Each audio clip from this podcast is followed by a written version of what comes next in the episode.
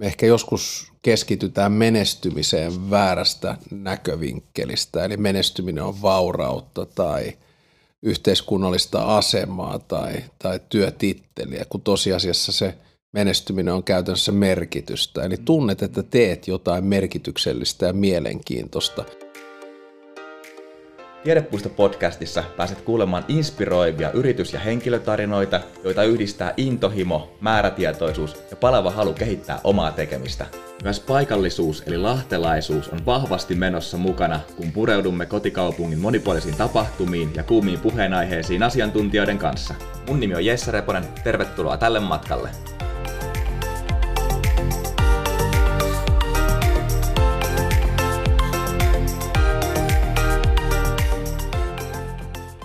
Tervehdys arvon kuulijat ja tervetuloa taas pienen tauon jälkeen Tiedepuista podcastin matkaan. Tämän päivän vieras ei varmaankaan suurempia esittelyä kaipaa. Tervetuloa presidenttiehdokas Alexander Stubb. Kiitos, kiitos. Hei, mitä sulle kuuluu? Oikein hyvä, kiitos. Aamuhihdot vedetty ja taas mennä. Paljon kilometrejä, pakko kysyä. Ei, mä, mä en laske kilometrejä, mä lasken treenitunteja aina vuodessa. Ihan hyvin niitä tulee, mutta nyt mennään silleen tunti päivässä, antaa kaksi tuntia lisää energiaa jokaisen päivään. Ihan hyvä sellainen lähtökohta kyllä mun kyllä, mielestä. Kyllä. Hei, tota, miten kampanja etenee? Ihan hyvin. Ollaan vähän tätä maata kierretty.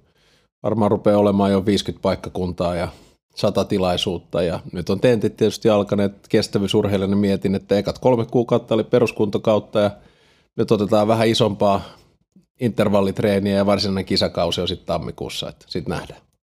Just näin, eli just näin peruskuntoa ja pikkuhiljaa lähdetään niinku piikkaamaan sinne Kyllä. itse finaaliin kohti. Kyllä. Mahtavaa.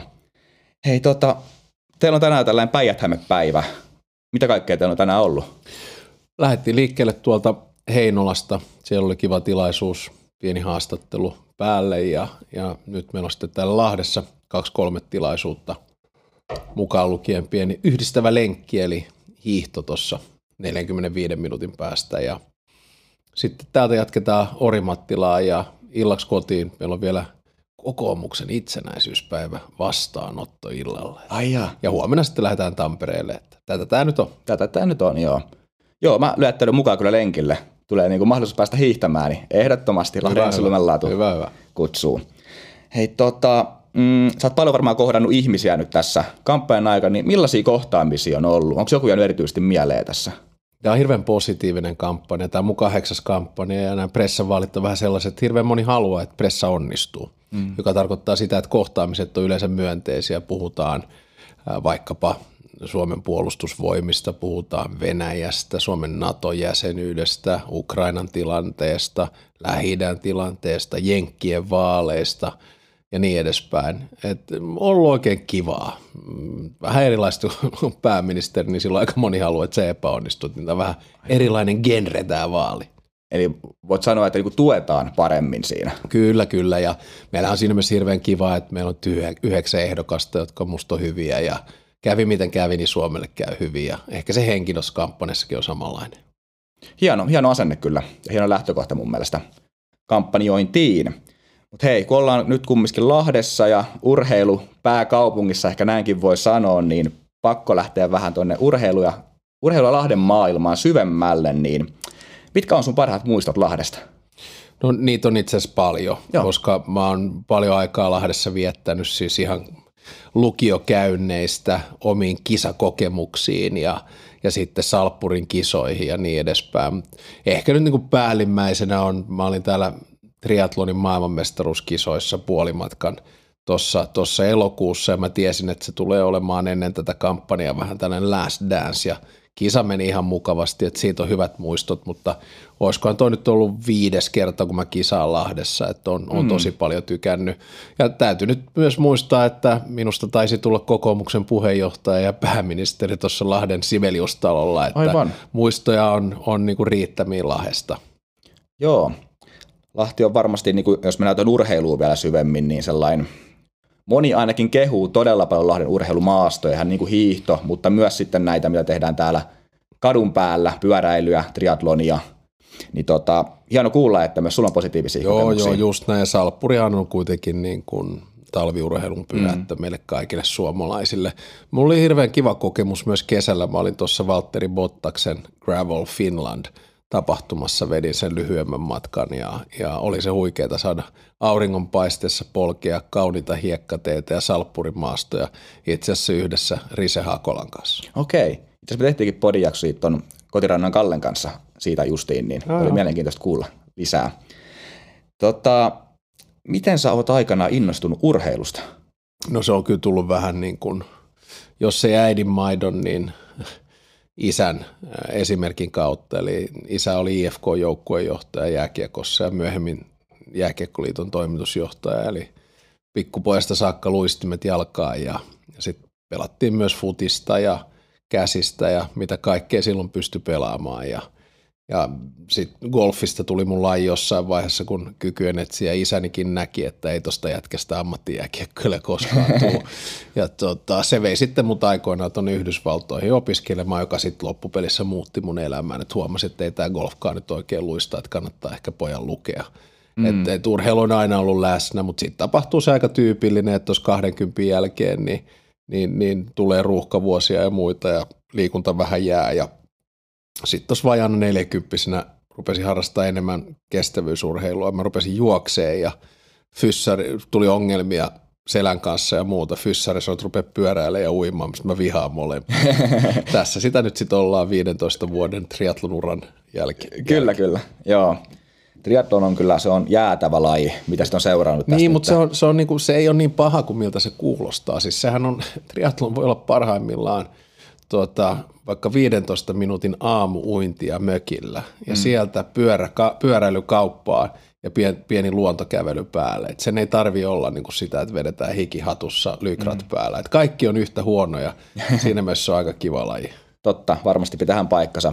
Itse on ehkä sellainen, mä oon kanssa aina harrastanut urheilussa, ihan pienessä saakka, joka laji on tullut kokeiltua läpi, ihan niin joukkuetasoillakin tosi montaa, niin mulla on ehkä aina ollut sellainen, että mä en ole koskaan saanut mitään kiksejä niin kilpa- kilpailemisesta, niin sulla ilmeisesti on vähän päinvastoin, että saat jotain fiiliksiä siitä. No ei oikeasti, siis joo, mutta mä kilpailen itseäni vastaan. Että mä hyvin tiedostan sen, että kun on julkisuuden henkilö, niin tuolla on kymmeniä ja kymmeniä ja kymmeniä tuhansia ihmisiä, jotka vertaa niin kuin omia aikojaan minuun, mm, mm. mutta mäkin vertaan vaan itseäni, että mm. mä en ole siinä mielessä kilpailuhenkinen, mutta mä tykkään kokeilla omia rajojaan. Ja täytyy myöntää, että viimeisen kolmen vuoden aikana niin se rajojen kokeilu on ollut ihan onnistunuttakin. Että edelleen, no. nyt mä oon 55 ja edelleen tulee aina enkka jossain lajissa jonain vuonna. Että se on hirveän kiva. Kyllä, uskon, uskon sen. No tota, onko sinulla vielä tavoitteita urheilun saralla? Ei mitään sen suurempaa, että mä tykkään höntsäillä ja viettää aikaa kavereiden kanssa ja ja tota, ettei niin kuin siinä mielessä ole, ole mitään sen suurempaa. Että on kaikki tavoitteet on vähän niin kuin saavutettu, että mm. tästä kropasta on saatu suunnilleen se irti, minkä siitä irti voi ottaa. Mm, kyllä, kyllä, just näin. Joo, itsestäkin välillä tuntuu siltä, vaikka ikä on nyt 37 vuotta, että rupeaa olemaan vähän niin kuin vedetty kaikki junnu, irti. Sä oot ihan junnu. ihan junnu. Kestävyysurheilun parha, para, parhaassa iässä. Se on totta. Ja itse asiassa ihan hauskaa, että itse onkin nyt viime vuosina innostunut vasta enemmän kestävyysurheilusta, koska mä olen ollut sellainen, että mä en niin jotenkin jaksa, että mulla tulee kyllästyminen siinä tunnin, puolentoista tunnin kohdalla, mutta nykyään semmoinen kolmen tunnin lenkki, neljän tunnin lenkkikin rupeaa olemaan silleen, että ihan siistiä homma. Se on kivaa ja mä oon aina vahvasti puhunut kehon ja mielen yhteyden puolesta, että kun keho on kunnossa, niin mielikin jaksaa aika hyvin. Se on totta, se on totta. Hei, tota, nyt kun ollaan Lahden tiedepuistossa ja meilläkin on kolme korkeakoulua täällä saman katon alla 60 yrityksen lisäksi, niin olisi kiva kuulla sulta vähän tästä yritys- ja korkeakouluyhteistyöstä, minkä, minkälaista tänä päivänä oikein on. Miten sä näet esimerkiksi Suomen yliopisto- ja korkeakoulutarjonnan tänä päivänä? Jos vertaat, sä oot paljon käynyt maailmalla, niin jos vertaat joo, vaikka sinne. Joo, siis mä olen suorittanut kaikki mun opiskelut ulkomailla ja nyt mä oon proffana myös tuolla sitten Italiassa kansainvälisessä koulussa, yliopistossa ja – ehkä niin mun perusfilosofia on se, mä oon itse liberal arts koulukunnan kasvatti, joka tarkoitti sitä, että kun sai perustutkinnon Yhdysvalloissa, niin 32 kurssista, niin vain 12 oli mun pääainetta, joka silloin oli valtiooppi, kansainvälinen politiikka. Muut oli sitten filosofiaa, sosiologiaa, matikkaa, kieliä, historiaa ja niin edespäin. Mä oon tykännyt aina siitä, koska itse vartuin mukamassa aikuiseksi aika myöhään, eli vasta 21-vuotiaana, että mä en ollut mikään lukutokka koulussa ja se sitten herätti mut. Suomen mun mielestä korkeakouluskene kaikin puolin, yliopistot ja ammattikorkeat on hyvä. Meillä taitaa olla, jos en ihan väärin muista, 24 ammattikorkeata ja 14 yliopistoa. Ja opiskelijoita meillä on molemmissa noin 160 000 vähän, vähän päälle, eli 320 000 rapiat opiskelijaa. Meidän taso on hyvä, jos nyt ihan katsotaan, että vaikka ne niin kuin 20 000 yliopistoa maailmasta, niin sinne me kaikki mahutaan ja mm-hmm. muutamat on mm-hmm. ihan niin kuin yhden prosentin luokassakin. Ja tuolla Firenzessähän meillä on siis sama filosofia, että meillä on esimerkiksi työharjoittelu kolme kuukautta, joka on keskeinen osa sitä kahden vuoden maisteritutkintoa. Joo, joo. Ja sieltä me sitten syötetään ihmisiä joko yksityiselle sektorille tai julkiselle sektorille – ja ehkä jos tällainen perusfilosofia, jos sellaisen voi heittää, niin mähän uskon vahvasti tällaisen niin kuin elän, tai siis eh, ikuiseen oppimiseen. Mm. Ja varsinkin nykymaailmassa, niin ei kannata ajatella sitä vähän niin kuin meikäläisen sukupolvi, että, että opiskele, me töihin ja eläköidy. Nyt se on kyllä enemmän sitä, että opiskele, tee töitä ja opiskele vähän lisää. Mm. Että se on se suunta, johon ollaan menossa, koska työmarkkinat ja muut muuttuu niin, niin vahvasti. Joo, mä oon tosta kyllä ihan samaa mieltä ja sitten sekin on vielä tietysti, että kun ihmiset jotenkin ehkä säkin puhuit tuossa äsken, niin kuin milloin sä tavallaan niin kuin aikuistuit tai rupesit niin kuin opiskelemaan enemmän, niin se menee niin monella eri vaiheissa tulee siellä elämän aikana se ns-aikuistuminen. Niin tavallaan, että antaa sille myös sitten tilaa sille, että ei kaikkien tarvi olla just se vaikka 21-vuotiaanakaan vielä niin kuin just ihan näin, Just näin, sitten mä sanon myös, että musta niin vähän erikoistutaan liian aikaisin Suomessa, että – antaa kaikkien kukkien kukkien ja porukainen löytää oma ura mm. sieltä. Okei, mä ymmärrän, jos sä oot lääkäri, niin silloin sä erikoistut. Se, se on niin kuin ihan ok, mutta mm. varsinkin humanistisissa tiedekunnissa tai muissa, niin sen voi antaa mennä mun mielestä vähän, vähän tota laveammin. Ää, siitä iku, tai siis niin kuin aikuisoppimisesta, niin nythän meillä esimerkiksi tuolla Firenzessä, niin me aloitetaan tällainen Executive Masters. Mm. Äh, ihan uusi ohjelma meillä ja, ja, ja näyttää olevan aika hyvin menekkiä. Se alkaa tuossa syksyllä 24. Mä, mä niin kuin näen sen, että me ihmiset tarvitaan eri työpaikoilta erilaisia sitten virikkeitä, just tällaisia Executive Masters. Ja nyt kun instrumentitkin on sellaisia, että sä pystyt tekemään aika paljon etänä. Meillä se on kahden vuoden ohjelma, mutta ei sun tarvi olla kuin viitisen viikkoa paikan päällä tuo Firenzessä, mm. mutta sä voit tehdä sitten – kotouta tai työpaikalta erilaisten moduulien kautta. Ja mä luulen, että tämä on se suunta, johon ollaan menossa, kunnes se sitten taas kyllä, muuttuu. Kyllä, kyllä. Joo, meilläkin tosiaan on täällä tiedepuistossa niin kuin Lutti, Labi, Helsingin yliopisto ja sitten välttämättä vapaan sivistyksen puolelta on Päijät-Hämeen kesäyliopistokin täällä tukemasta toimintaa, niin miten sä näet, että miten tärkeää se yritys- ja korkeakouluyhteistyö on nyt ja myös tulevaisuudessa? No mun mielestä niiden pitäisi elää jonkinnäköisessä symbioosissa. Ja tietysti sitten mitä spesifimpi – opiskeluaihe on tai, tai, tai, tai yritys on, niin, niin, niin sen paremmassa. Lopputyöt, tutkimukset, erilaiset analyysit. Riippuu ihan siitä, mitä tekee, mutta mä näkisin, että sen pitää olla vahva, että Mähän on aina tykännyt siitä esimerkiksi Jenkeissä, että on paljon kiertoa, että sä menet yritysmaailmasta akateemiseen maailmaan, julkiselle sektorille ja tuut sieltä takaisin. Että sen mm. tyyppistä joustavuutta meillä pitäisi olla Suomessa enemmänkin ja – toivottavasti siihen suuntaan myös kehitytään. Mm. Joo, mä oon tosta ihan samaa mieltä. Useinhan niin kuin ajatellaan, että ehkä yliopistopuolella on enemmän sit TKI-toimintaa, mihin panostetaan sitten ehkä korkeakoulupuolella taas enemmän sellaista just harjoittelu, työssäoppiminen, kesätyötyyppistä. Ja olisiko siinä jotain, mihin voisi vielä niin kuin lähteä, tai saada niin kuin tavallaan ehkä paremmin sanoitkin, niitä semmoista synkkaa niitä enemmän? Mm, mähän kannatan tietysti sekä yliopistojen että ammattikorkeiden autonomiaa, että ne mm. saa sitten it, ihan itse valita ja katsoa, mitkä parhaiten – toimii. Mä olin tuolla Kajaanissa paikallisessa ammattikorkeassa ja, ja sain niin kuin vähän ajatuksia siitä, miten he toimivat. Näytti toimivan oikein hyvin. Ää, et mitä enemmän tällaista synkkaa, niin kuin sä sanoit, meillä on, niin sen mm, parempi. Mm, mm. Juuri näin. No hei, mitä terveisiä haluaisit lähettää lahtelaisille opiskelijoille? No, sellainen lyhyen kaavan mukaan on se, että mun mielestä on hirveän tärkeää, että – tykkää siitä, mitä tekee. Hmm. Eli mä oon aina nähnyt niin, että ehkä joskus keskitytään menestymiseen väärästä näkövinkkelistä, eli menestyminen on vaurautta tai yhteiskunnallista asemaa tai, tai työtitteliä, kun tosiasiassa se menestyminen on käytännössä merkitystä. Eli tunnet, että teet jotain merkityksellistä ja mielenkiintoista. Ja yleensähän se menee niin, että jos sinä oikeasti tykkäät siitä, mitä sä teet, se on merkityksellistä ja sit sä tulet onnistumaan siinä.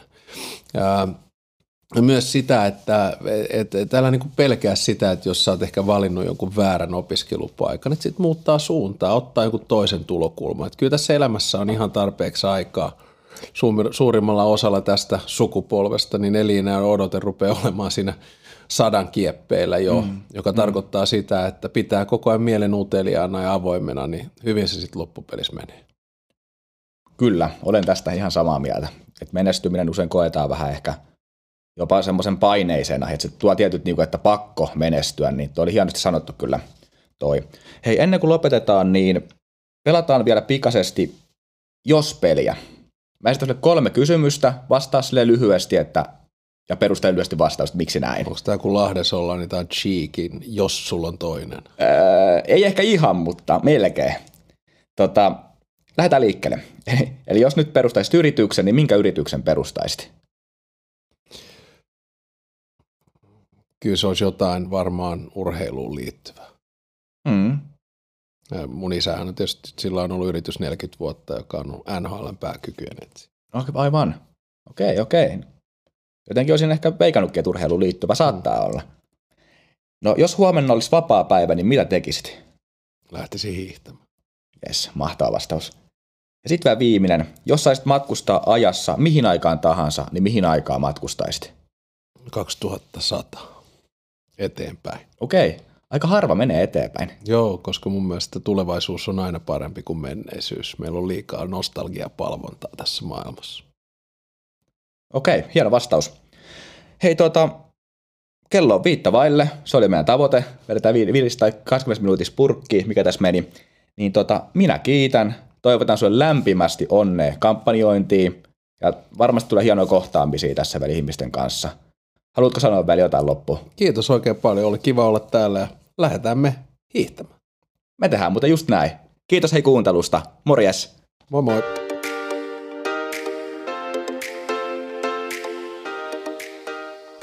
Lämmin kiitos jakson kuuntelusta. Meidän toiminnasta löydät lisätietoa meidän verkkosivulta lahdentiedepuisto.fi.